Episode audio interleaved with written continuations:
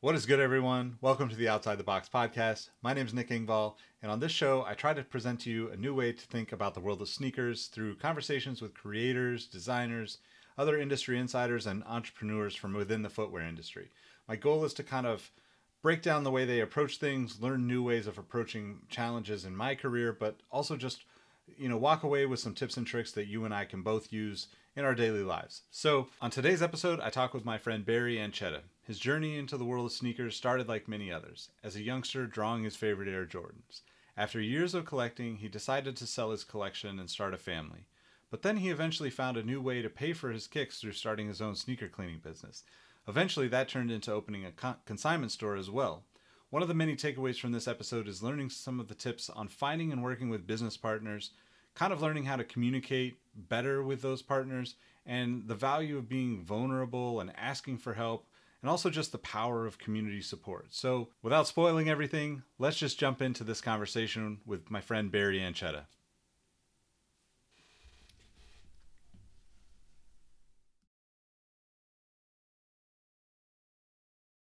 Hey, what's good, everyone? Welcome back to the Outside the Box podcast.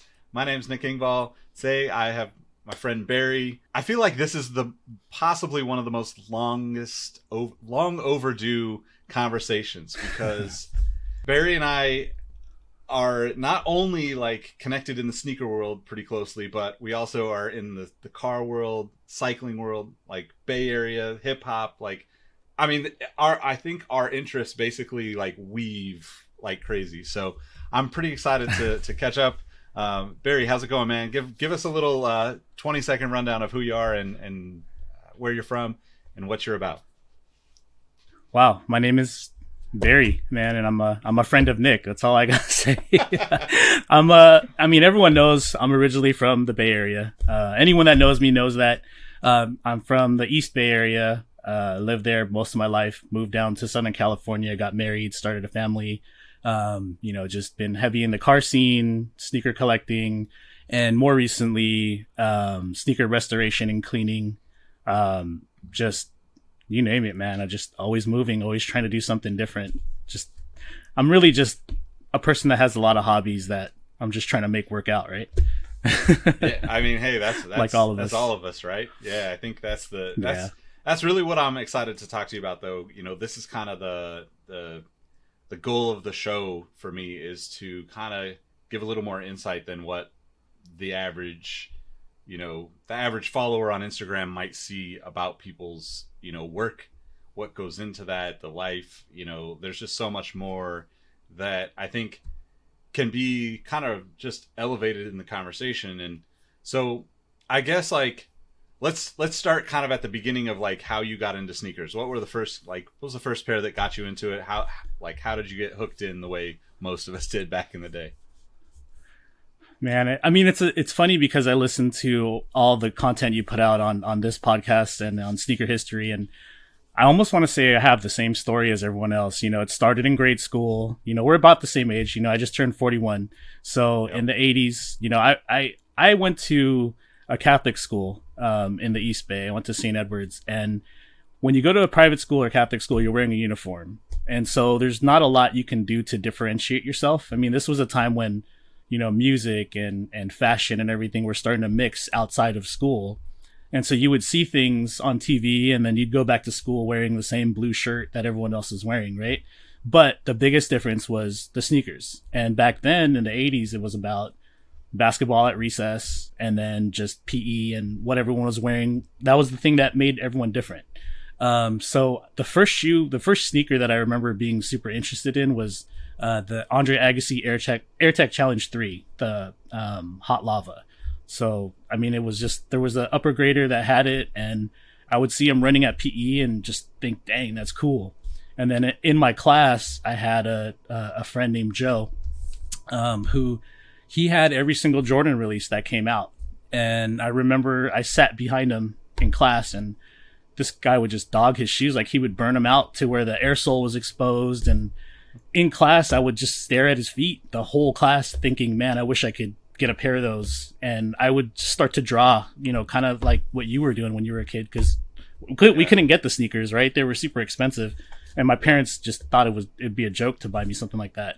So I would sit there and I would just draw sneakers, and that, that's the first time I remember just really obsessing over something. Um, you know, at at at that young of an age. Um, and then from there, I mean, it, it just, as I got older, it kind of didn't go anywhere because I just never had the money. I never had the means and I never really had the will to, you know, prioritize that. But I would go to like, uh, stores like Footlocker and Champs and, or actually, I don't even know if there was a Champs. I think it was like Athlete's Foot and stuff. Yeah. Back yeah. then, I would go to the mall after school and, uh, try on the sneakers and then when I would try, I would try them on and dream, right? And then Yeah. I would steal the little tags. You remember how they used to come with like uh, little tags that had like information on like Air Max, and it would show like the little blueprint cutout of the shoe, Oh, yeah, and it would just show like everything that the shoe was made of, all the different layers. I would steal those and just collect them, and just you know just have them aside. And I don't know, I don't even know what I did to them, but that was Yeah, yeah. basically like my my entry point into just my passion for sneakers as a kid. I mean, and then obviously it changed a little bit later when you know I got older and you know I got a job. Yep. So that's that's kind of where it That's- started. That's awesome, man. I mean, that's it's so funny because like we all do have such similar, you know, entry points in, right? It's like I, I, I remember I, the kid that had, you know, the Joe in my life was named Jr. and he had every Jordan release. It was like, you know, every new like Chicago colorway every year, always like and then his little brother would have him too. So it was like we were just always surrounded by the kids that had them, and I was I was the same way. Like I would just be like drooling, you know, on my desk looking at at what they were doing. Yeah. So I, I actually am curious. Like, did you? So I was never really like like talented when it came to drawing or an artist, but my brother, who like you know he and I would spend hours drawing these shoes back in the day. He's you know now you know went through school and got a fine arts degree and now just finished a you know a um what did, what did he do like a I'm drawing a blank but oh uh like transportation design I think he's in now like he just finished and got another degree so he's kind of still on that path of you know the drawing has always been a thing for him. Was it like a thing for you too? Because I, I know you like i know you kind of also got into hip hop graffiti that type of stuff in the bay area too. So was there art Yeah. like were you already drawing prior to that and it was just like oh sneakers was dropped into that you know world for you or what was that like Sneakers was sneakers was really just like the first thing I remember doodling like as a kid. It was just really a doodle. It wasn't like I wasn't super passionate about it. Like I wouldn't go home and draw. I would literally just s- s- sketch things in class. Um, you know, graffiti would probably be the next thing that kind of came of that. Um, but when it came to like you know graphics and design and stuff, I, it was more when the computer age hit. Like I wasn't. I'm Yeah. not a talented you know artist as far as drawing like i don't know my my dad's an architect he's an amazing you know artist Okay. but Yeah, i just yeah. didn't get that I mean, Yeah. you definitely you definitely got some of it though because you, you know I guess this is this is jumping ahead quite a bit, but like the creativity and the the the love and energy that you put into the trophies for your Classick Sleighride car show is like I know that anybody that listens to this that's been to the event would co-sign. Like that is hands down the coolest. Always the, it's all, like you always level up somehow. You're always like bringing things in that like we all have these connections around. And i think like that creativity is is is art in itself man. So like i i think that you know from me my perspective like you know i don't have that to to any level right? Like I just, it just doesn't work that way. My brain is more like just write it out, man. Like just write it out. You know, like, put it into sentences, and then it, it'll somehow work. But I, I um, think that I think that that aspect I appreciate that man because I'm glad that you see it. Um, and I think what it is really is just it, it stems back to the whole wearing a uniform and trying to be different with a sneaker like that. That it's the same thing. I mean, with Classick, I mean we might get into that a little bit later, but it, the whole the whole community built around that is because of you know wanting to be a little bit different than the next person. Um, and i think that's why i'm i've always been so passionate about things like sneakers and fashion and music because those are the little things that you can kind of grab onto and express yourself versus you know or express yourself in a positive way and then obviously as i've gotten older realize that i get to connect with amazing people like yourself and you know everyone else that i've met just doing random things. yeah, it's it's it is, it is really kind of fascinating, you know, like how I guess like we kind of talked about it before we started recording, but just like how all these different worlds overlap so much and how it's it's really cool to like especially like just seeing you have a presence in these different places you know and and I really, I, I'm just basing it off of my experience, and like people know that I'm into cars, but but it's very segmented. Like the people that know me and the car stuff, I've known for a really long time because I was big on the message boards in the early years of like the Honda scene, right? And mm-hmm. I kind of like prided myself on that stuff, but but I didn't talk sneakers on those in those places. So like the sneaker thing kind of came after that for me in a in a like a professional sense but then like you know you end up finding out years later too that like all these guys that you'd been talking to about car stuff for years are also big into sneakers and you know like graffiti and hip hop and, and so many just so many things but i guess like uh, like a little bit later you know when you mm-hmm. maybe like high school college when you start like buying your own shoes what were kind of like the the things that stand out for for you memories wise um so those were those were the glory days man. Like I, i'll i'll i'll remember the first the first thing i remember is when i got a good job you know i got into wireless the wireless industry and i started making money. You know i was in management. I didn't have a lot of responsibilities. I mean i didn't have any kids at the time and i had extra money to blow and I remember I was big into eBay, and somehow um, the Jordan Four um, black cement came up, right? The um, cement force. and I was like, wow, you know, I, I, hadn't keep in mind I hadn't been following sneakers this whole time, you know, since I was a kid till then. I hadn't. I mean, I've seen them, but didn't really. I wasn't buying. But now I had a little bit extra money. I had like a little bit in my PayPal, and and the cement fours came up on uh, on on eBay, and I was like, ninety bucks, shoot, let's do it.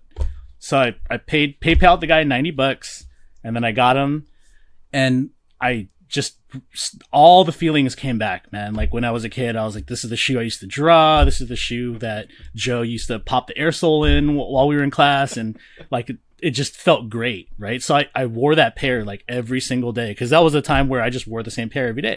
So I wore them every day. And I remember one of my roommates, um, from Stockton, he he came down to visit me and he saw the shoes like on the porch outside, and he goes, "Dude, those are fake." And I'm like, "Fake? What do you mean fake? Like they're just they're re-releases?" He's like, "No, they're fake." He's like, "Let me guess, you got them from China. They came in a box. The box was all crumbled." I was like thinking back, and I was like, "You know, you're right."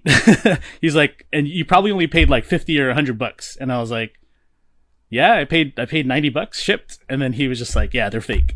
and my I was crushed. I was like, "What do you mean fake?" And I just I couldn't let it go. Um, and so after that, um, I started paying more attention to sneakers because after I had a fake pair, I was like, I got duped. Let me figure out how to get a real pair. So I start looking, yeah.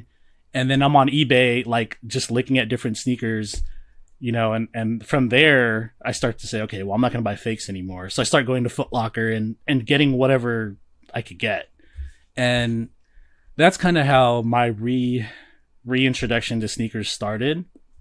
And then somehow, I mean, I guess it was more a sign of the times. Like I, I started getting on Nike Talk and ISS and NSB.org. Somehow I just found a dunk somewhere. I think, I think I saw someone wearing the Tiffany dunks somewhere. Um, I don't remember if it was at the mall or whatnot. And so I, I just started Googling, you know, Tiffany dunk and what was it? And I just that was one of the first dunks I remember just really coveting. And then that's where the hunt started, man. I mean, from there, it was just like wildfire. I started, you know, going to the like, local skate shop and you know, schmoozing with the owners and you know the whole bit. But that that was those are probably some of my best like early early memories as far as reintroduction into sneakers more as like a collector. Yeah. How how did that you know like I guess how how did you end up getting into the cleaning aspect of it with Soleworks later on down the road? Was it was it something you just were doing with your own stuff and you're like, I could probably do this for other people, or or were you actually thinking like, oh, I, so, I like doing this? Like, how did that all happen? Because I'm always fascinated by that specific thing because like I don't, I just wrote about it actually uh, yesterday or day before because like I don't clean my shoes like I'm I'm like a, a bad sneakerhead, you know, when it comes to that stuff. Like I just you know, and and you've you cleaned some shoes for me when I was living in LA, and like I'm so grateful for people that do that stuff because one, like I see it and I'm so intimidated by even going down that path because I don't want to mess it up. But um, so how how did you, you know, get into that whole side of this thing? Because obviously that's a, a really interesting connection to the sneaker world that I don't think a lot of people realize there's like a, a, still a big opportunity there for a lot of people there's a there's a huge opportunity. Um, let me fill in the gap a little bit. So I'm collecting sneakers. You know, I one after the other. I, start falling in love with not just you know Jordans and SBs, and I just went crazy. Like every single brand. You know, I managed to get about 325 pairs. So I had a, a fairly large collection with like just everything under the sun at the time. Um, that you know, I I paid retail or you know Nike outlet prices for every single one of them. Um, and then, you know, obviously, just like with everyone, life kind of changes. I, you know, started talking to my wife and, well, my, my girlfriend at the time and then moved down to LA, brought my whole collection with me. And then we were planning for a wedding. And I started looking at all the stuff I had collected through the years, you know, Volk racing rims, you know, just various car parts, shoes, and saying, okay, what do I really need? and what I what do I not need. And you know, anything that I thought was like expendable at the time, um, I basically got rid of. So I sold my whole sneaker collection. About I would say a good ninety percent of it. I kept like some of my favorites, like my Tiffany's and some other ones that I really like treasured. Um, but I got, you know, I, I just loaded them up into my SUV and dumped the whole collection. And sold all my car parts, my camera, my bike, everything, um, just to kind of streamline what I owned. I mean, I was moving in a different direction. I wanted to be responsible, start a family, and you know, we needed funds for the wedding, and that was the quickest and most efficient way to get the money without you know taking a loan out or anything. Um, and it felt kind of good to kind of cleanse and just get rid of stuff like old yeah. old stuff that you don't need. Um, and so obviously, with that said, um, you know, there's okay, well now we've had an amazing wedding. I wore my Tiffany dunks and then I come back home and I only have like 10 pairs of shoes left. And so it's like now I'm a different person. I don't have as much expendable income because now, you know, I have a daughter, I have a son on the way, and I don't want to tap into my day job's income to get sneakers. Right? So like I 200 bucks or at the time maybe 150 bucks was a lot of money to try to sell yeah. to my wife you know when we're trying to pay rent and feed the kids. So i had to get really creative um, as far as okay do i want to still continue collecting sneakers? And if so how do i get the money to actually afford these things without hindering my income from for my family? So i i started looking at used because i remembered you know building from the car scene i would buy used parts all the time and sometimes they'd yep. be dirty, sometimes they'd be broken. And so I learned to kind of just refurbish and start cleaning.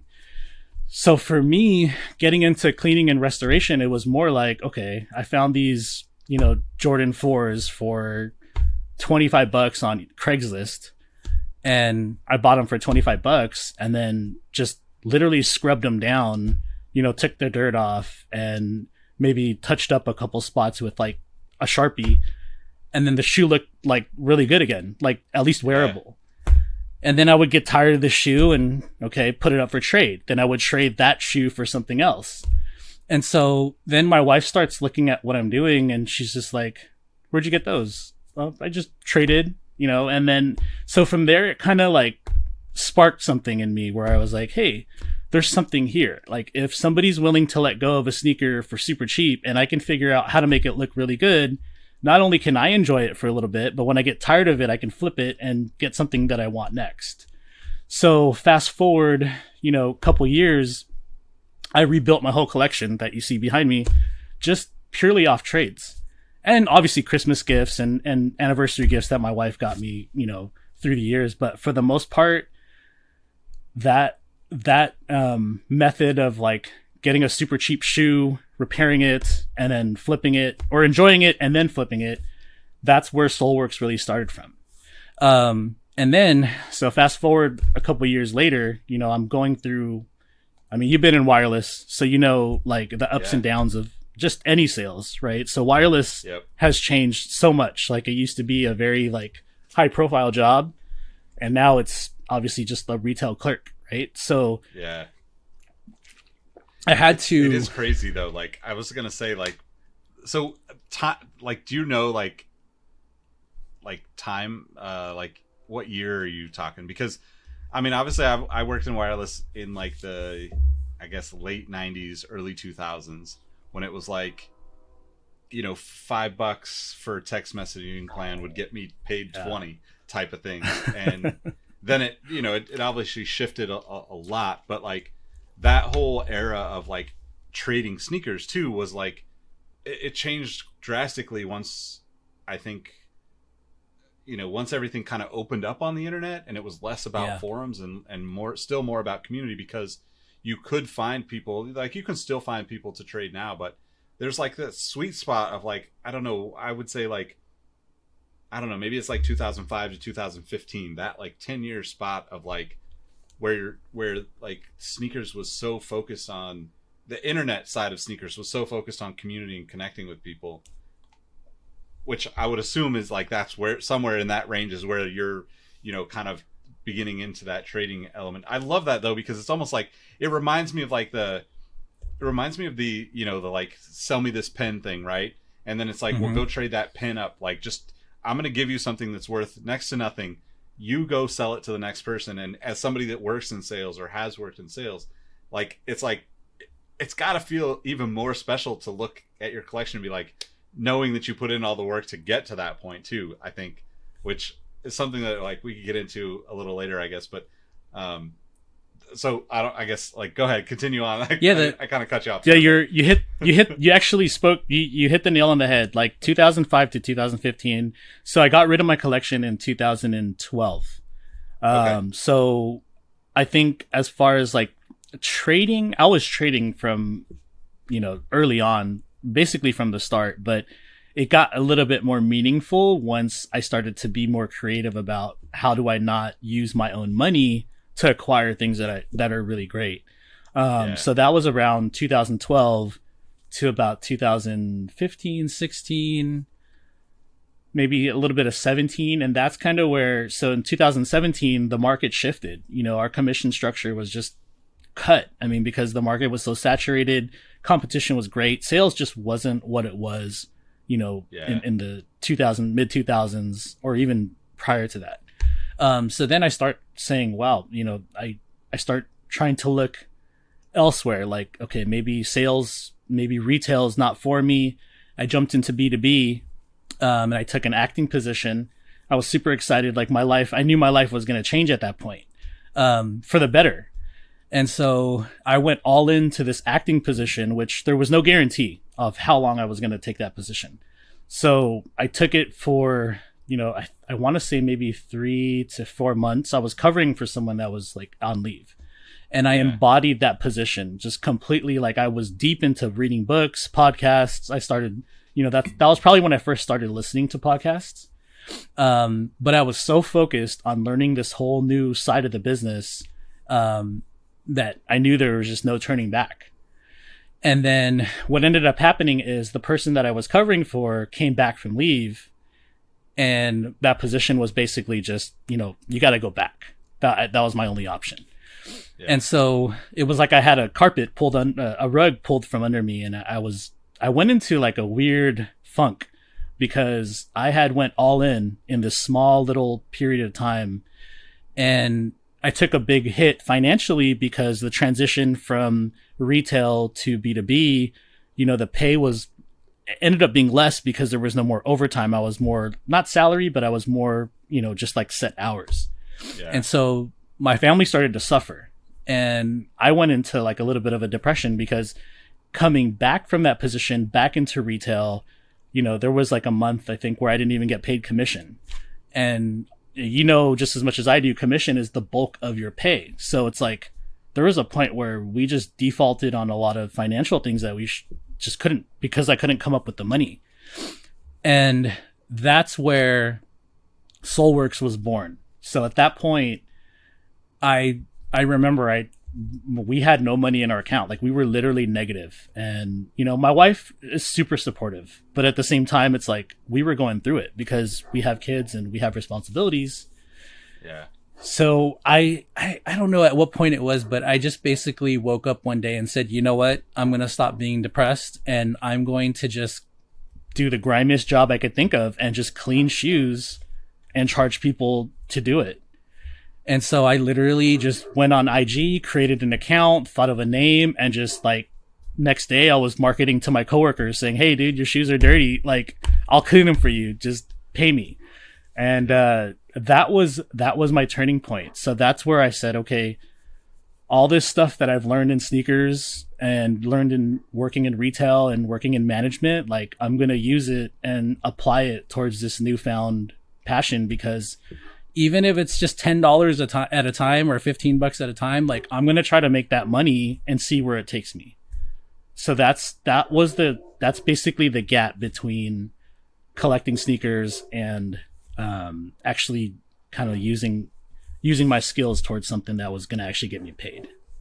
Yeah, yeah, it's I mean, crazy too because I mean, like, I started, you know, brought back this outside the box podcast to talk about, I guess, like the more of the process and the work behind all these things that people see, right? Because you know, we all have the tendency to only share the good things on our social media because that's when we're excited to share. And I didn't really intend for this podcast to get as deep into these kind of challenging moments um, as it has, but every every conversation I've had so far is is very similar, right? Like it's like you know uh, losing a job losing you know like switching back and losing income um you know it's it's it's like this repeated story right? And and it's so beautiful to me because i'm i'm basically in that same point right now and i'm like hoping that like these things you know jumpstart something new for me in my life by having these conversations and sharing this content. But like it's it's also like really cool to you know uh, it's it's cool to me to have everybody that's come on, including yourself, be so open and about sharing that because you know it's challenging stuff to talk about to begin with, let alone to like put it out there, you know, in front of however many people end up watching or listening to this, and like, look, we were we were going through it, and I don't know if that's you know part of that might be because you know we're all kind of looking at like coronavirus in this last year or so of like, hey, we've all been going through it. Let's let's kind of deal with these things because I'm sure like you're you're probably you know typically come from the same background as me where like you know in the family you don't necessarily talk about that stuff right and like with your friends you're mm-hmm. you're trying to have fun or do you know like you're living a different life and you don't get into those things as much and you know it's it's it's like relationships always are a talking point right like it's always you know you always find those friends coworkers that you can bounce relationship challenges, conversations off of. But in terms of just like the real stuff that's really challenging, I'm not saying that like relationships aren't always a breeze, but like the the internal stuff of like, wow, this is like really tough times. And I think that's such an awesome thing to be able to like talk to you about and, and you know to be able to continue to have these conversations with people where it's like wow like to be able to to to say like you know look tomorrow's the day like you know I got to start doing this differently is is really powerful because I think we all are always not always, but we're always, you know, we all go through those moments of like, you know, however long it is for you, right? Everybody has it and sometimes it's days, weeks, months, years. Like it just depends, you know. And and then eventually, it's you know some something snaps and clicks, and it's like okay, well, like this is this is a like tomorrow's a new day, and we're gonna start. And I'm I'm you know like obviously like I don't know when we ended up meeting in person the first time, but like I feel like we've kind of we've like I said at the beginning, we've probably been, you know, I mean even just like we haven't even talked about car stuff, but I guarantee you we were at the same shows for years, right? Without yeah. You know, or even like like DunkXchange back in the day, like maybe Cow Palace, mm-hmm. right? Like that stuff was like a norm for all of us that were into sneakers throughout the Bay Area, right? So um, yeah.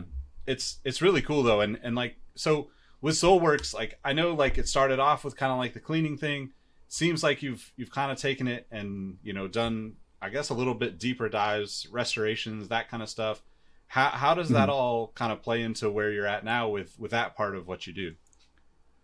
So it started off with just cleaning, right? Like a quick way to just make money. Um, and obviously the word cleaning is so broad, right? So people yeah. would start sending me pictures of shoes they wanted cleaned, yet it was like a Jordan 4, you know, white cement with yellow netting and sole separation. And, you know, I started to realize really quickly that just putting water and soap in a brush to a shoe is not necessary cleaning, right? Like there's more that needs to be done to make it look good. And, you know, when I started doing my, you know, just general cleanings of shoes, um, you know, I, I got super critical of myself saying, Hey, you know, this, I don't like this. I don't like how this came out or, um, you know, I screwed this part up.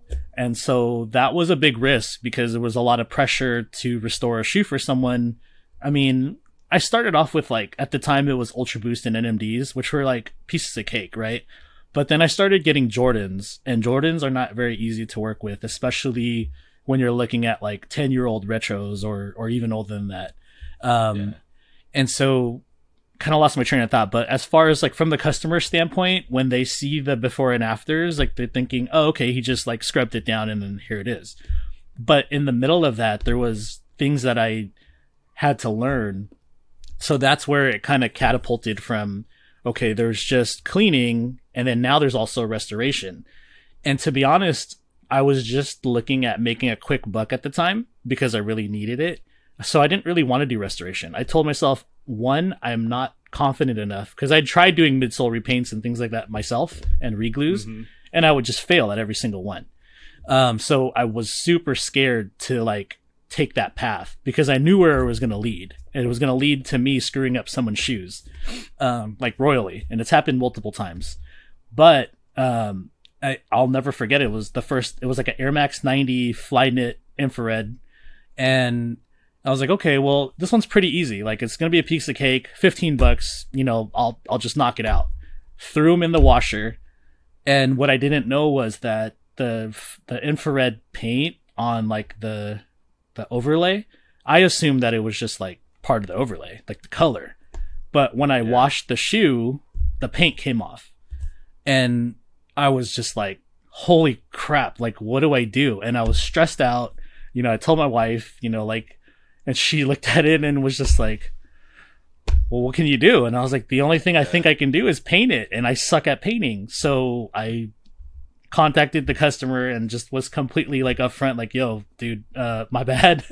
um, yeah. But good news is I ordered the paint. It's coming tomorrow. You know, I'll paint it. And then, you know, I went down that path. So then from painting, moved to gluing, moved to like deeper things that were started to be, you know, I, so I started putting all these little skills under my tool belt. And then I got a little bit more confident after that.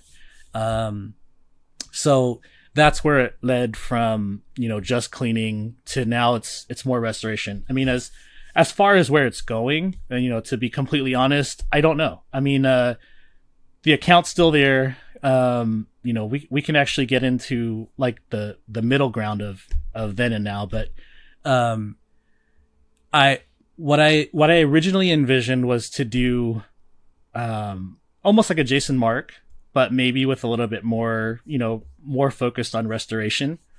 Um, but obviously there's a lot of factors involved in in that because there's a lot there's a lot more risk than just cleaning. Um, Yeah.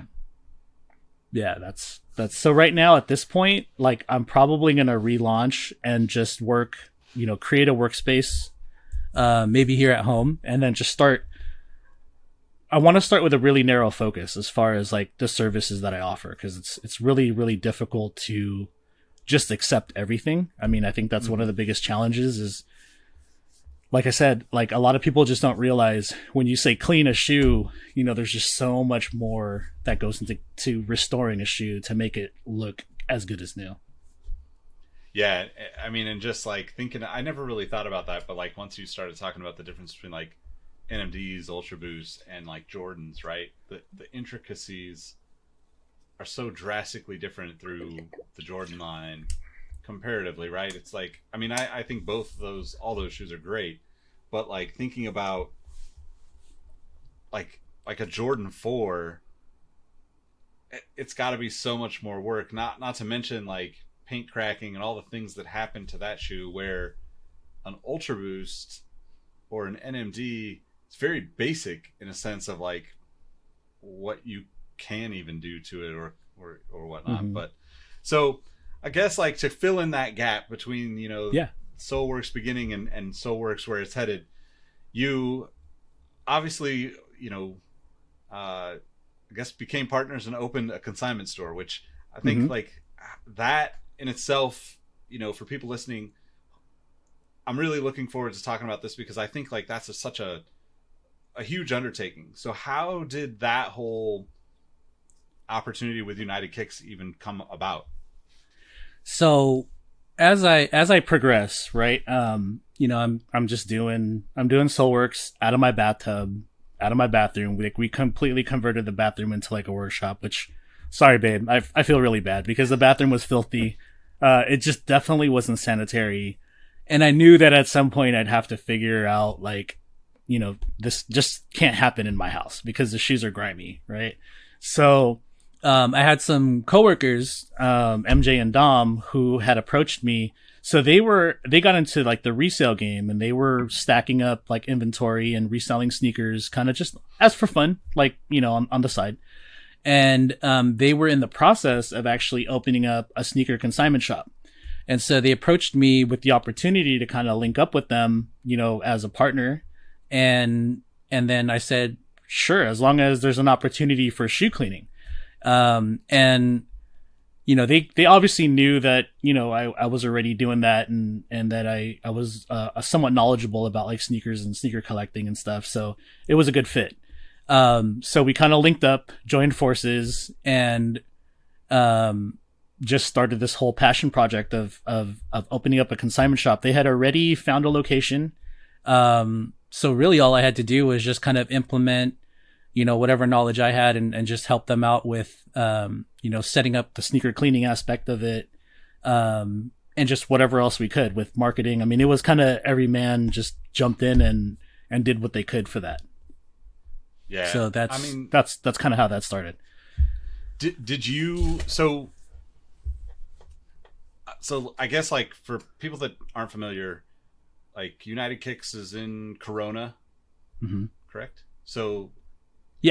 I guess, I guess like let's like we should probably break that down even a little bit more because some people might not even know like you hear Corona and it's like oh it's Southern California but Corona's like a solid like I don't know what hour hour and 20 minute drive from LA right it's like I would say Yeah. like fair very much like outskirts of LA suburbs if you would call it that or, or even Orange County suburbs right Yeah, so Corona is really, I mean, not a lot of people know where Corona is. They'll probably know where Riverside is, so that's the closest big city to where we're at.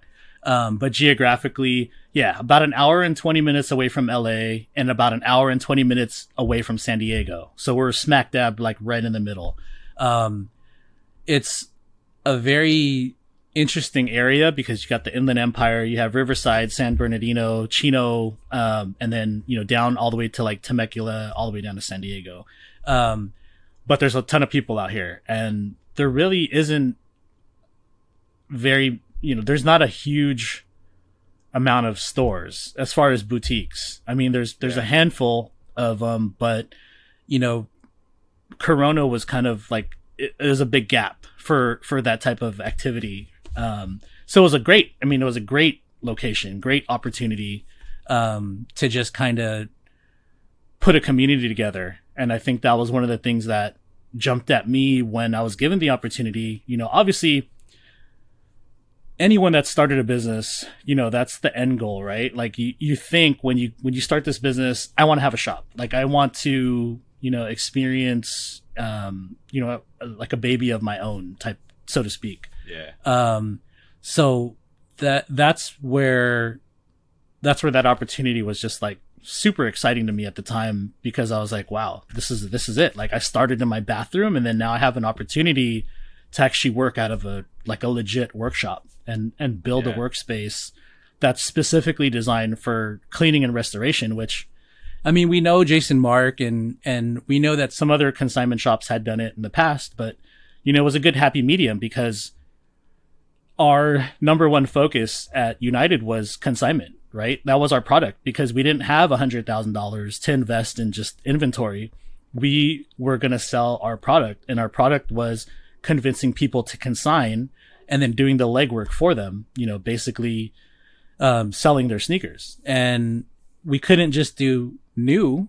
Um, so obviously used was going to be a big part of our consignment which excited me even more because of where I came from and, and my passion for used sneakers. And then obviously the cleaning tied into that as well, because it's like, okay, well, you bring me your shoes, you want to consign them. Shop ABC is going to refuse those sneakers because there's gum on the bottom or there's stains on the upper.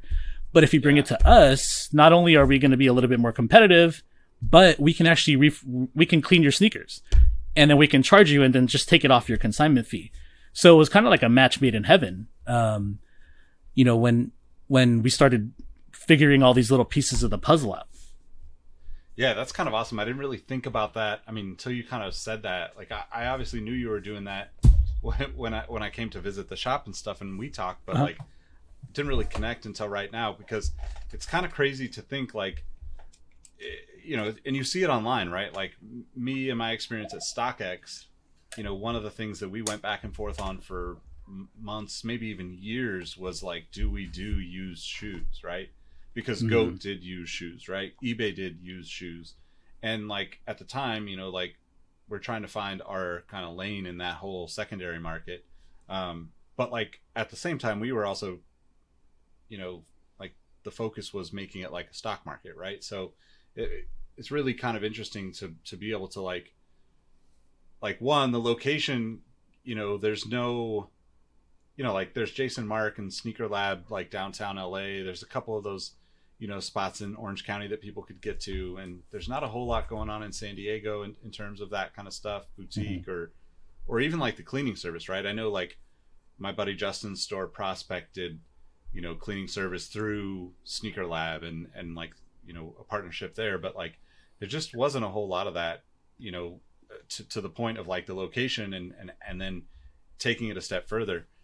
I'm just curious, like, did you guys like ever?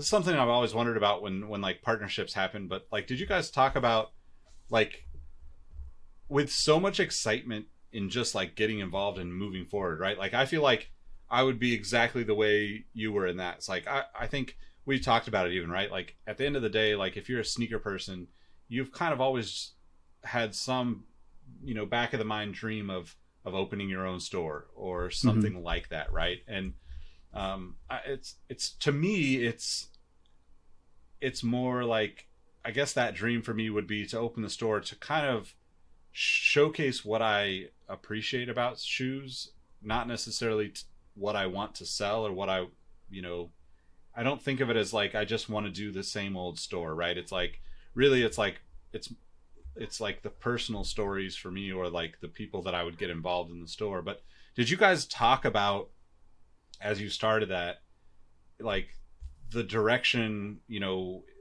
that it would go? Like was the conversation around cleaning and stuff from the get-go like in terms of like how do I add this on and take a piece, you know, take like my, you know, commission or you know whatever the pay is for this out of their Hmm. um, consignment fees?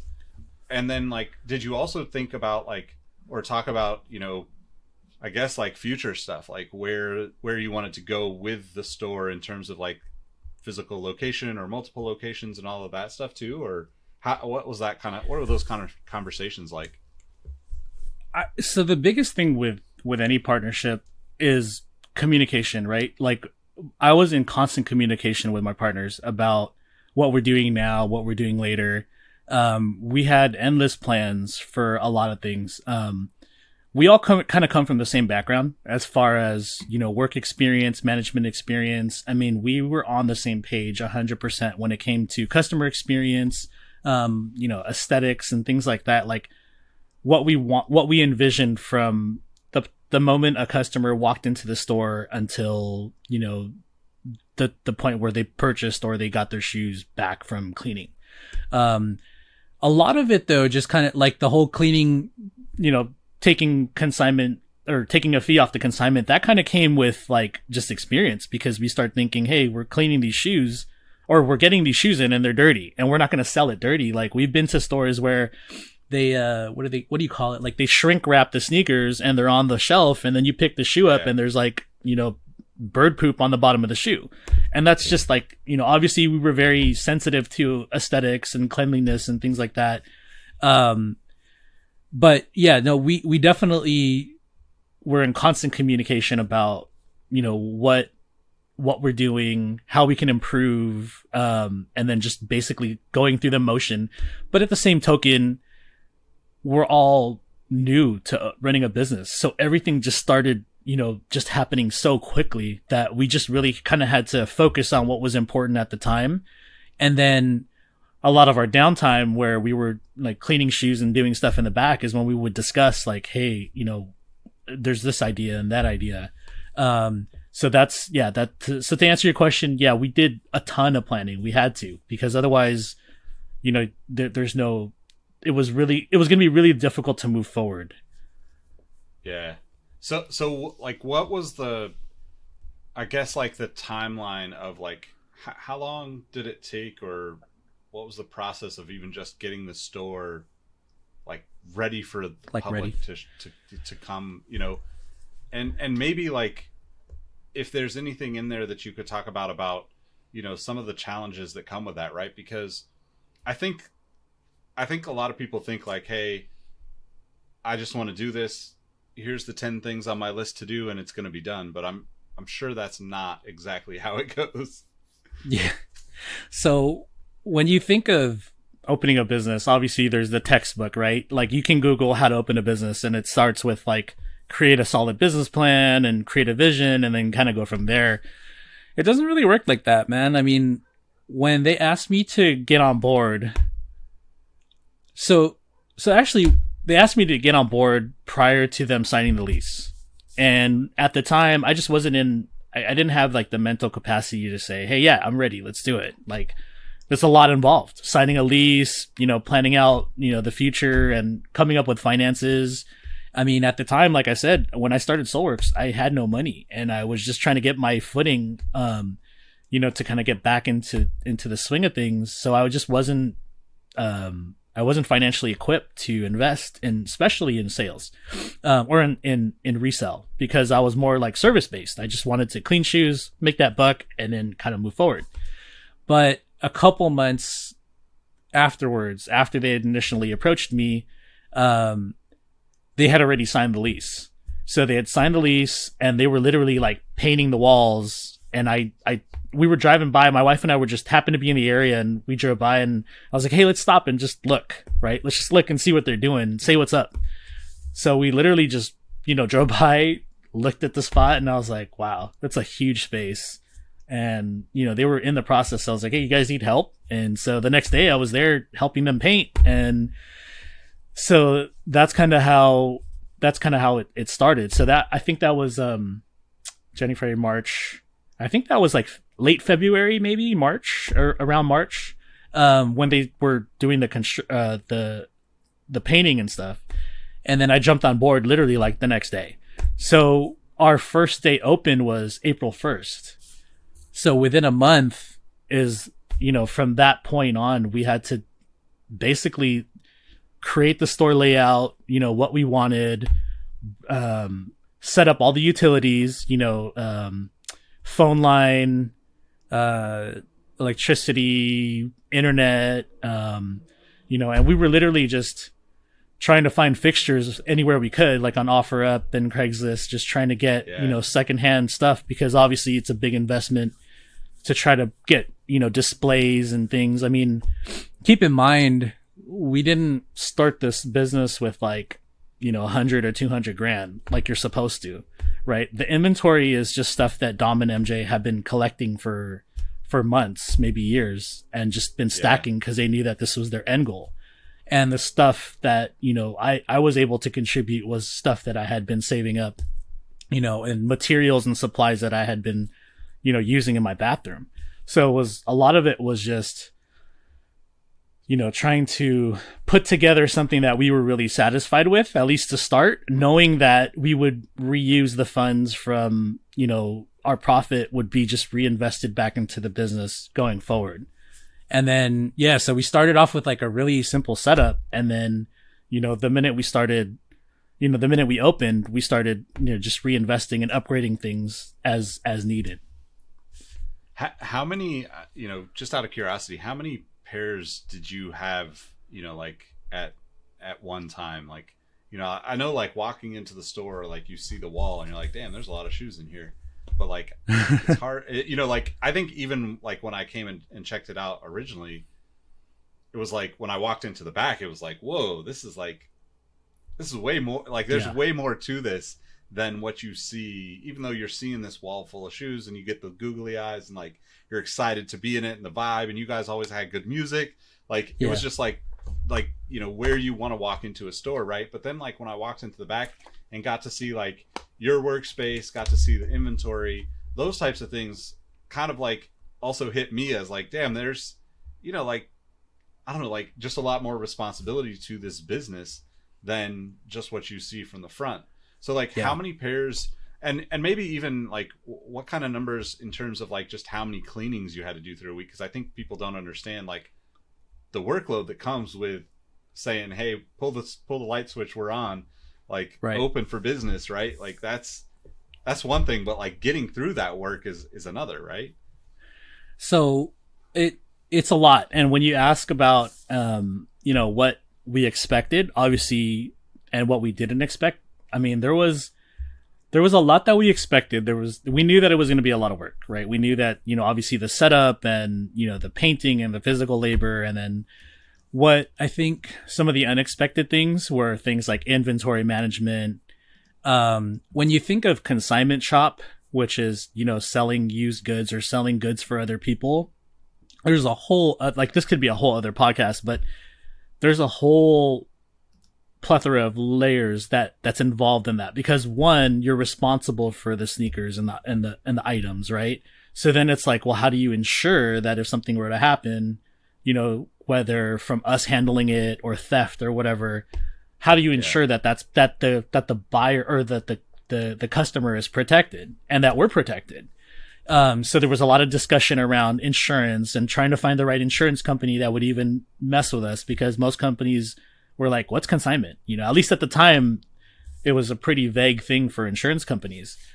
Um, so that was one thing. And then obviously there's no handbook. You like, if you were to open up, let's say a Wingstop, there's a handbook on how to open up a Wingstop. You invest the money and there's, there's things in place for, you know, a consignment shop in general, there's no handbook. And then for for to take it to another level for a sneaker consignment shop, there definitely is like we were just reaching out to whoever we could, like locally, and and and just ran. I would randomly DM other shops, say, "What do you guys do about this? What do you guys do about that?" So from and that was just for the consignment and sales aspect of it. That didn't even factor in well, what about a shoe cleaning store? Because there's a bunch of cobblers. You know, there's like every town has like one old cobbler that's been there forever. yeah But most people that do cleaning and restoration are literally just working out of their bathroom or their garage. So there's no processes in place. Um, there's no, you know, it, it was a lot of like networking with people and just getting ideas and, and trial and error. Um, I don't know if that answers your, what, what you were kind of saying, but yeah, so it was, it was really a lot that was going on all at once to try to, to try to figure out, but it's, it's good stuff because like now looking back it's like hey we can actually speak to that. Like we've had experience with like we've had run-ins with like weird things that went on that we didn't expect you know? And Yeah. i think sometimes sometimes there just has to be a good balance of like execution and planning. Like i think that's one of the biggest things that i learned is you can't just plan but then you can't just execute because it, it just can get really crazy really fast dealing with all this stuff yeah i mean it makes me kind of wonder too like one of the things that i always think about when i walk into and maybe this is just because i'm i'm relating it to like like recently talking about skate shops and the nature of a skate shop where like you'll walk into a store and there's no one there right? But like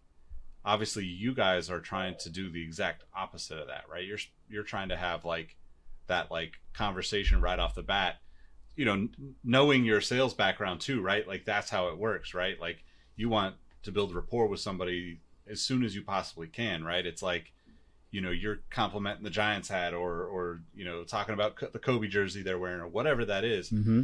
do you remember like you know i guess like even like like just scheduling i'm sure was challenging. Or were there like how did you even kind of figure out like okay who, who's gonna who's gonna man this for this time where like was that something that you end up using like some sort of scheduling tool or is it just like you know you're trying to figure it out as you go and like like was there like a good solution to that? I mean this is just my personal curiosity i guess but the best solution is just communicating and there's a lot of give and take and there's a lot of like i think when the the when you have a solid foundation as far as a partnership you just really have to have everyone's back because at the end of the day we're working towards the same thing um, with that said i mean two out of the three of us at the time had full-time retail jobs. And so there was no set schedule and it was really difficult to kind of figure out like okay who's going to be at the shop this day? Who's going to be at the shop that day? So really you know dom who you know he had a more open schedule at the time so he would really just wait on me and mj to tell him like hey this is what my schedule is going to be this week and then oh shoot it changed. So now we have to move this Yeah. around. Um and it was tough but we we we got it like we got it down to where there's not just work there's not just things that you have to think about as far as like the shop right? There's a lot of behind the scenes stuff like managing inventory um like uh you know contacting customers when their when their shoes sold or contacting them when their shoes are clean so we kind of jumped into our own individual roles and split the workload the best we could you know? So you know if one of us couldn't really be at the shop a lot they would do more back end work. Um and then for for like myself with the shoe cleaning, I mean, I really would just have to come in on my off time, and which was sometimes at nine o'clock at night, and then would work, you know, as long as I could to finish up what I could. Or sometimes I would come in before my day job, you know, like at five or six in the morning, and then work till like 10 or 11, and then shoot over to work the next day to get stuff done. Um, so there was just a lot of, it was difficult to manage, especially in our situations where none of us could really be there full time because we had a lot of other things going on. Um, but I guess that's kind of that's kind of one of the interesting things about running a business, right? Like you have this big responsibility, but at the same time you have freedom to kind of adjust your schedule to, you know, to what it needs to be. Um, it's Yeah. basically a 24/7 thing though. Yeah. So did you know? I guess how how did the con- on the consignment side of this like is that I, I know like you guys you know kind of obviously focus on the sneaker stuff because that's where you were coming into it but but obviously with consignment now and with streetwear and all these other brands that you know it's easy to say like supreme and stuff but like there's a lot of stuff out there that's relevant to the sneaker consumer that you guys ended up kind of opening up to and looking at as like hey if people want to sell it here they should sell it here kind of. How, how did you guys end up like you know opening up that like pandora's box of like Hmm. supreme resale so that was kind of a that was kind of a big that was kind of a big thing for us because obviously it's not just like the culture is not just sneakers right it's it's you know clothing and and hats and all the accessories that come along with it. Um, a lot of we we knew from the get go that we wanted to consign consign more than just you know shoes, but obviously there was a lot of calculation involved with does it even make sense. So initially, we didn't consign products other than sneakers because we had calculated like profitability off of our consignment but it's really difficult to say, hey, there's this $20 Supreme keychain, you know, we're going to sell it for 80 to make profit. Like it just didn't, it didn't really make sense at first. So a lot of the initial product, like when we started, was just stuff that we had purchased ourselves, like in house. Um, and that way we can price it affordably and still profit from it. Um, but as we started to grow our customer base, we started getting you know, people that would bring, you know, items in that they didn't want a whole lot for. Um, so at that point, it made sense for us to start consigning things, you know, that were used or just stuff that they had just wanted to get their money back on. Um, so that's kind of how that, that, that little section started to grow. And it was good because then we had like almost a complete package. You know, you, you talk about it all the time with like Footlocker. It's like you're buying shoes, but then you have to buy socks and you have to buy different things, um, to kind of, you know, create that additional revenue stream for the business. Um, and at the same time, Supreme is an hour and a half away from Corona, right? And, and so anyone that was in that vicinity, like we had people that actually would come into the shop from out of state and like, Hey, you know, we were at Supreme yesterday and we had a cousin in Riverside and now we're here and all this stuff is here. That's cool. You know, so yeah, it, it definitely added a lot of value to, to the community that we were that we were kind of building at the time. Yeah, yeah, for sure. I'm I it, that that analogy is like, you know, it's priceless, man, because especially like, you know, whether any type of sales, right? Whether it's wireless or shoes or, you know, United Kicks stuff, like just being able to understand that like to make the most off of that customer, not in like a sleazy, cheesy, you know, like aggressive way, but just like hey, if that person's interested in something else in the store, you got to take advantage of them being in the store, right? And right. I think that's something that's always kind of fascinated me in like, you know, so many of the, the sneaker stores don't do that, right? And yet, like, I mean, you could probably attest, like, if if you could sell that, you know, keychain along with that pair of shoes, hey, there's way more profit sitting there, you know, at the end of the day, that's what you're you're all shooting for, right? So, and and that it just like it was such a perfect combination because you know Dom and MJ and I we're all in the same like we want to do what's best for people, but we've also had experiences at other like you know retailers and things where they were just weren't the best experience, and I think that's one of the things that is so appealing and unappealing about streetwear like in sneakers in general is that it's like this subculture where like at first like you had to be really cool to be a part of it right? And sometimes like i know that if you walk into like like a location and you're not wearing the coolest shoes like they're not going to pay attention to you and they're just going to ignore you and they're not going to give you that great of an experience but at the same time like you could be this person that either a is into it and is just not showing it, right? Like the guy that goes to a car dealership and is all dressed down. Or B, you could be brand new to this and you want to get into it. And this could be your entry point. And if we give you a bad experience, then you're going to be like, well, maybe this is just not something I'm interested in if the people that are partaking in this are like that. So we all, all three of us always had that in mind whenever someone walked through the door. Um, and so that was one of the things that I enjoyed the most because like the it was all about the experience and a different experience you know that we could provide just based on you know how we feel the experience should be for for something as coveted as sneakers or streetwear. Yeah yeah. Um so with with all of that said like what you know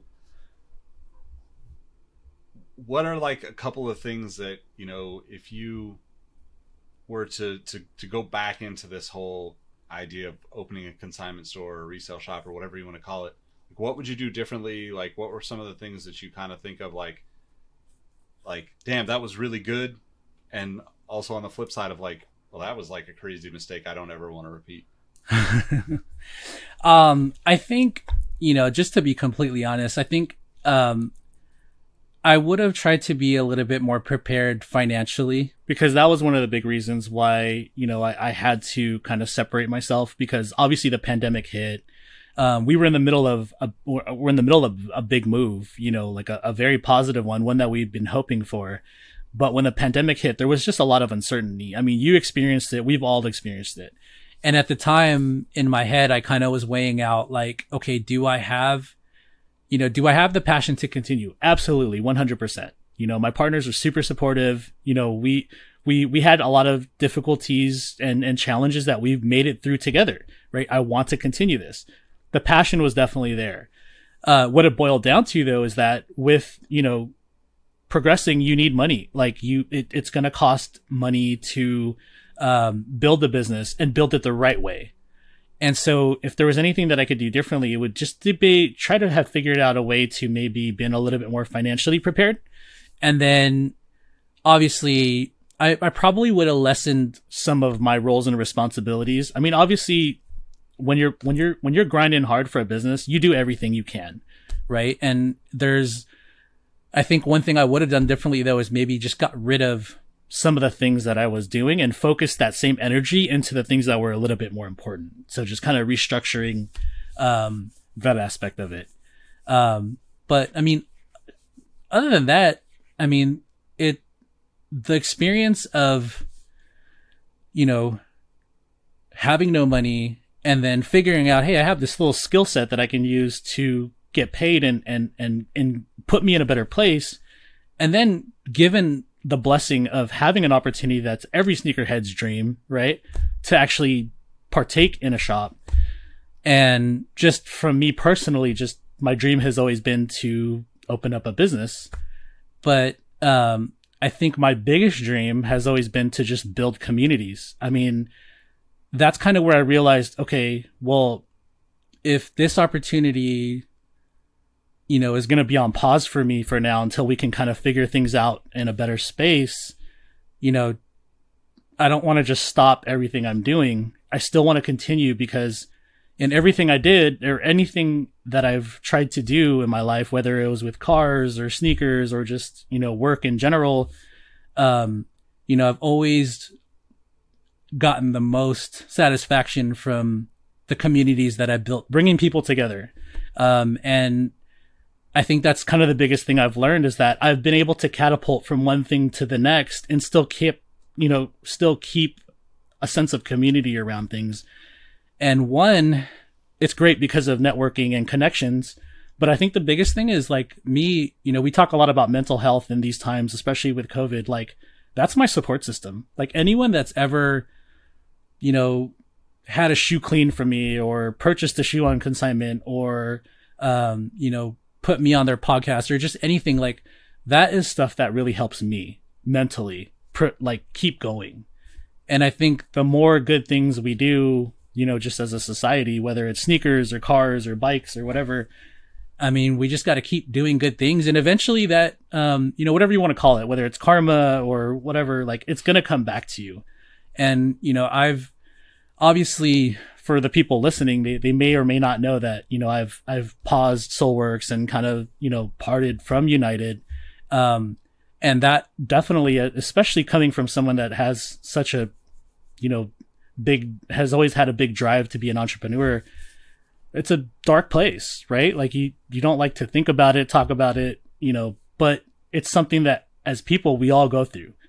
And I think this past year, 2020 and going into this year, a lot of people have been in a dark place. I mean, not, I, I would say everyone has been affected by something, whether it's yeah. loss or loss of a job or loss of a person, you know, or just, just crazy stuff, right? And I think we all just need to have an avenue to kind of express that and maybe vent it out and help the next person.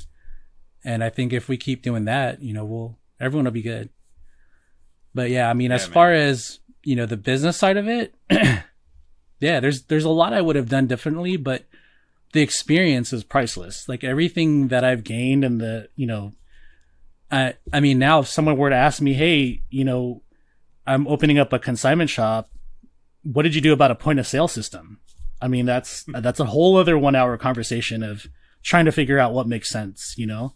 Um, yeah. So it's it's definitely, you know, to kind of tie it back in.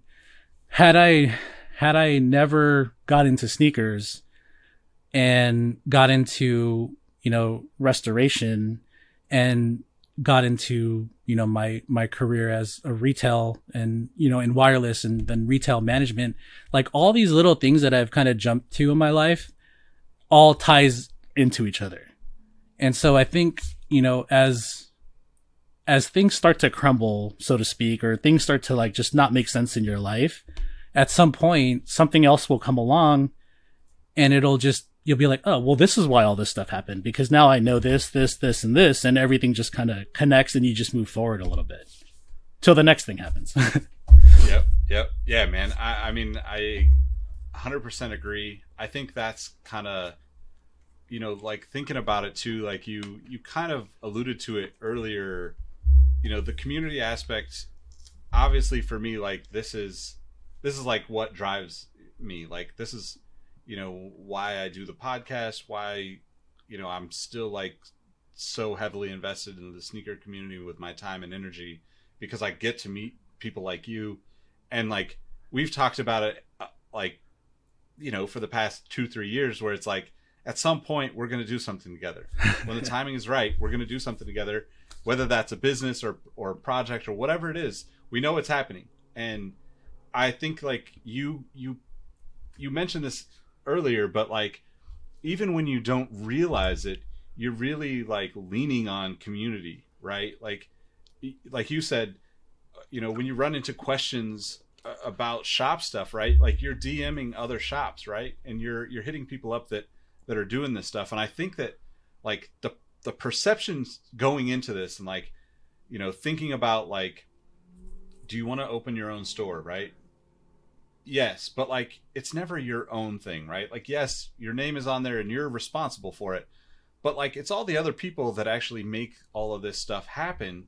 And even when it's something like trying to find out a pos system and like how do you you know like what do you use for scheduling? What do you use for consignment you know like all that stuff is like you're always leaning on that community and i think that's a really beautiful takeaway from this whole conversation because it, it it's so important for me personally like you said the mental health thing right? Like being able to talk to you on this you know and and before and like inevitably after and like texting each other and checking in. But like just like the guys in the in the you know the sneaker history discord right? Like those like there's so many people that like this year has kind of just been like you know like it, as much as it's been so difficult and so or not this year 2020 and the pandemic right as much as it's been so difficult, so challenging, and so dark for so many of us, it's also been really beautiful to like realize that there are people out there that aren't even like, you know, you don't feel like they're close to you. You don't feel like they're relating to the challenges that you're having, but yet like they are, right? Like they're going through it too. They're trying to figure it out. And I think that's kind of interesting too to think about like you know like being able to to you know have the the the awareness for yourself to be able to say like hey i need to take a break from this as we we talked about before we started recording right like mm-hmm. that's been something that i've been dealing with personally with everything that i do because it went from like you know i would say you know 2018 and 19 the most you know some of the most successful years of my life by far to like a brick wall march mm-hmm. happens everything falls off and like things have slowly started to move in the right direction and and all of that too is similar to your you know like conversation of like hey this is just like people that you keep in touch with and and like whatever whenever the right time happens it will happen but at the same time i'm looking around and like you know just thinking like i'm so thankful to like be able to you know like talk to you, like talk to the guys in the Discord and and all these different, you know, avenues of like being able to feel like that I'm I'm still connected to people in in, you know, without without being physically, you know, in the same space, right? Like all mm-hmm. of us are, you know, you know, depending on who, like you're, you know, states away and and you're not getting to go hang out in the same way, but at the same time, like you're getting to share so much more I guess personal and intimate things with people that that, you know, we all kind of like took that hit in 2020 and it's like, wow, like I'm to I'm to make more out of this conversation. I'm to make more out of, you know, like riding the bikes and you know like I, I for me personally it was like I, I, keep looking at the car stuff and like you know I, you know how much I admire you doing the charity thing with the car thing but like I really do want to look at that in in you know 2021 and figure out like what is the sneaker version of that what is like mm-hmm. what is the combination of those things right like how do we bring you know the outside the box audience the sneaker history audience the the Soleworks customers the the Classick you know um, community and just say like look we all just want to do good things for the people that don't have enough good things happening for them. So i don't know what it is yet but like i know like having these conversations and like you know you being open to come on even though i know like you know it's probably challenging to talk about a lot of these things as like you know you kind of transition. This is that space of like do you talk to people about it? Do you tell people about it? We all have mm-hmm. that like and I, I think like hopefully you know people take away from that like you know it's it's totally it's it's not only like okay to ask for help. It's really the things that are going to make you successful right? Like it's it's like no matter what we think we do is unique. Somebody already else is somebody's already done that right? Somebody's done some mm-hmm. aspect of it. They might not have done the exact same thing in the same location in the same city but like you know somebody's already made mistakes and i'm i'm thankful that you were able to come on and, and kind of talk through some of that. So hopefully like you know whoever is listening to this can can say oh you know what? I'm gonna hit up barry because i know he did this and we're gonna try to do something similar. Because you know like that's that's kind of my hope for outside the box and, and where we go with these conversations. So um i guess you know kind of wrapping up like what's what's like the you know like the dream if you could just combine all of these things that you're interested in what would it look like? Is have you ever thought about that? Man. And know i know it, it changes all the time so i'm not going to hold you to like you know one thing here and there but like I, you know, it's really, it, it's, it's kind of what we're, what you're doing with sneaker history and trying to kind of connect it to outside, outside the box. Um, like I feel like it, it's so weird because it, you can't create a tangible event, right? Like I would like to say, hey, I want to just do this event where I invite sneakerheads, bike guys, and and and uh, car guys all in one roof but at the same time, I think it, it has to be something like what we're doing right now. I mean, you've inspired me to just continue that passion for building communities you know because every conversation we've had is like hey you know we'll talk about shoes for a little bit but then we'll talk about the communities we built um you know the discord couldn't have happened at a better time because i was in a dark place with sneakers like i was at a point where walking away from everything, I was like, I hate sneakers. I hate sneaker heads. I hate the new generation of sneakers. I was so bitter. I was like a bitter old man. But jumping on the Discord and supporting the Patreon because I know, you know, I'm only like the whatever the lowest tier is, but I know that every little bit helps. And then getting access to the Discord, it just gives me something to look forward to every day. Like every day I wake up saying, Hey, I want to take a picture of what I'm wearing and I want to post it in Discord and see how many likes I get. But just in that small group, of people that I know that I can really connect with on that level. And if you look at my DMs on the Discord, it's like, you know, I talk to people about bikes and like we're not even talking about sneakers in our in our DMs, you know? And yeah. so I guess it, it's something like maybe like some form of media or some type of publication that's just like mixing everything together or just I mean, my success like would dream would just be to continue to talk about it, to continue to have these conversations. Because to be honest with you, Nick, every time you send me a text or or vice versa, or we interact on some type of social, I kind of just get this warmth and this feeling of like, you know, I can move on. I can I can just wake up the next day and just like do better and just continue to do better. And I think that should be everyone's dream, right? Like, what can we do, you know, with the experiences we've gained from everything we've we've done, you know, to just help not only ourselves but to help, you know, others at the same time. Um, I mean that it. I think we're doing it right now. I, I guess is what is is what it comes down to. Yeah, man. I I mean, it's a feeling is mutual, man. Like I I can't I can't express how much it means to like have the conversations we have.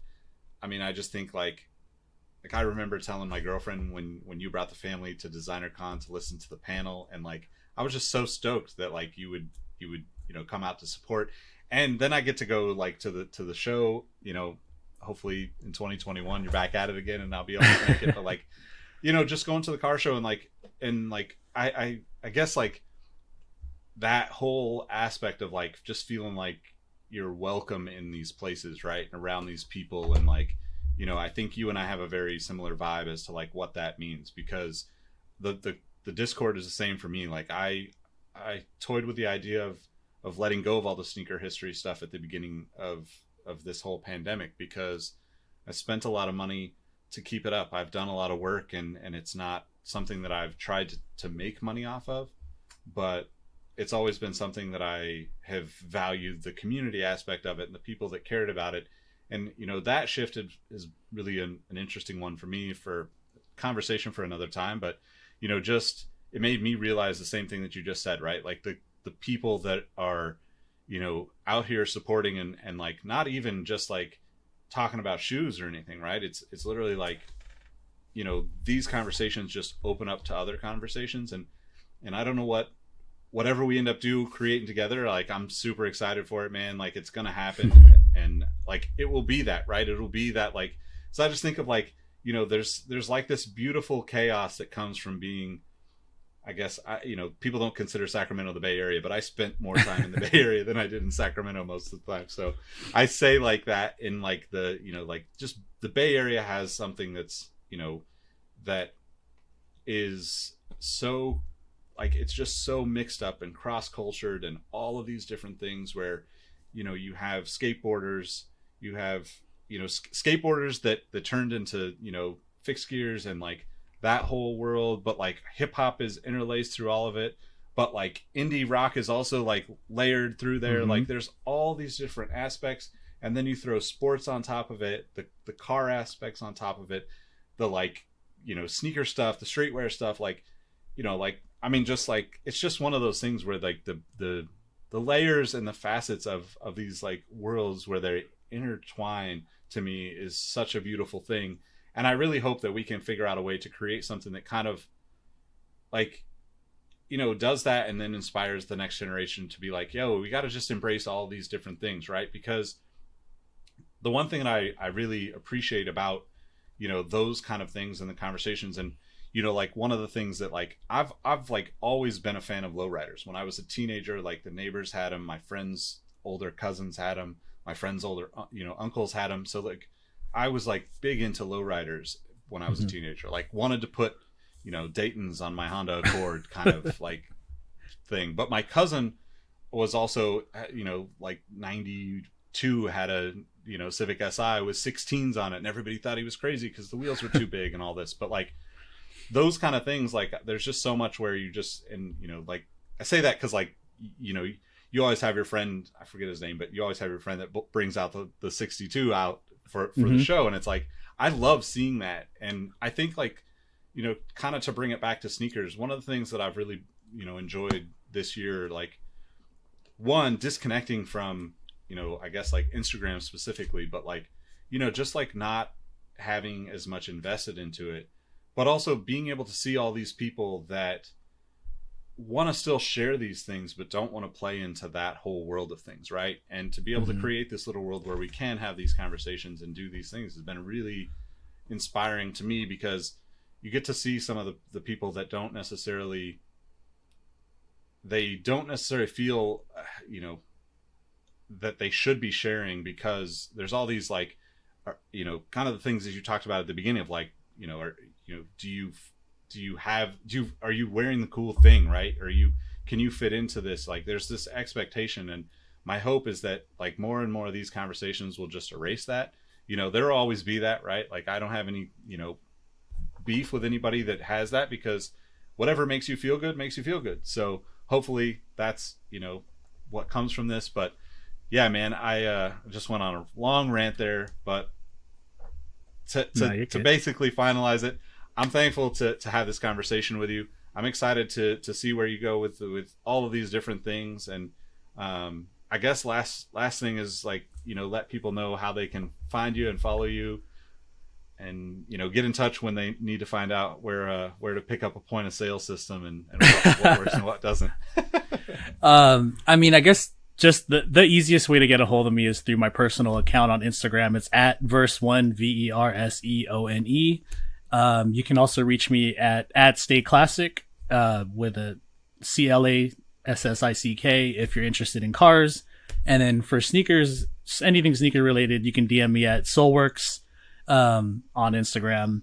Uh, and those are probably the three best ways to just hit me up. I'm I'm constantly on Instagram, and that's probably the fastest way to get a hold of me. But I mean, to anyone listening, if you have a question about anything, uh, I mean, I'm open. I'm an open book. I mean, you know, I, I really appreciate this opportunity to finally kind of get get get an in depth conversation with you, Nick, because you know, I think the thing about podcasts is even even starting my own. Um, I mean, you think like you think of a podcast as like the person that's being interviewed has to be like somebody, right? Like a CEO or something.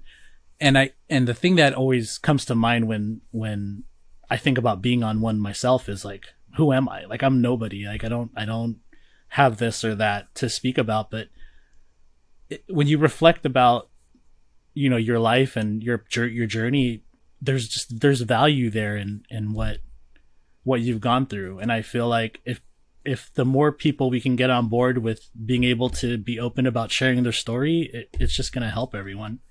Um, but yeah, man, I, I truly appreciate you, man. You've been such a huge inspiration with every, pretty much everything that I've, I've done related to sneakers, cars, bikes, burritos. I mean, everything.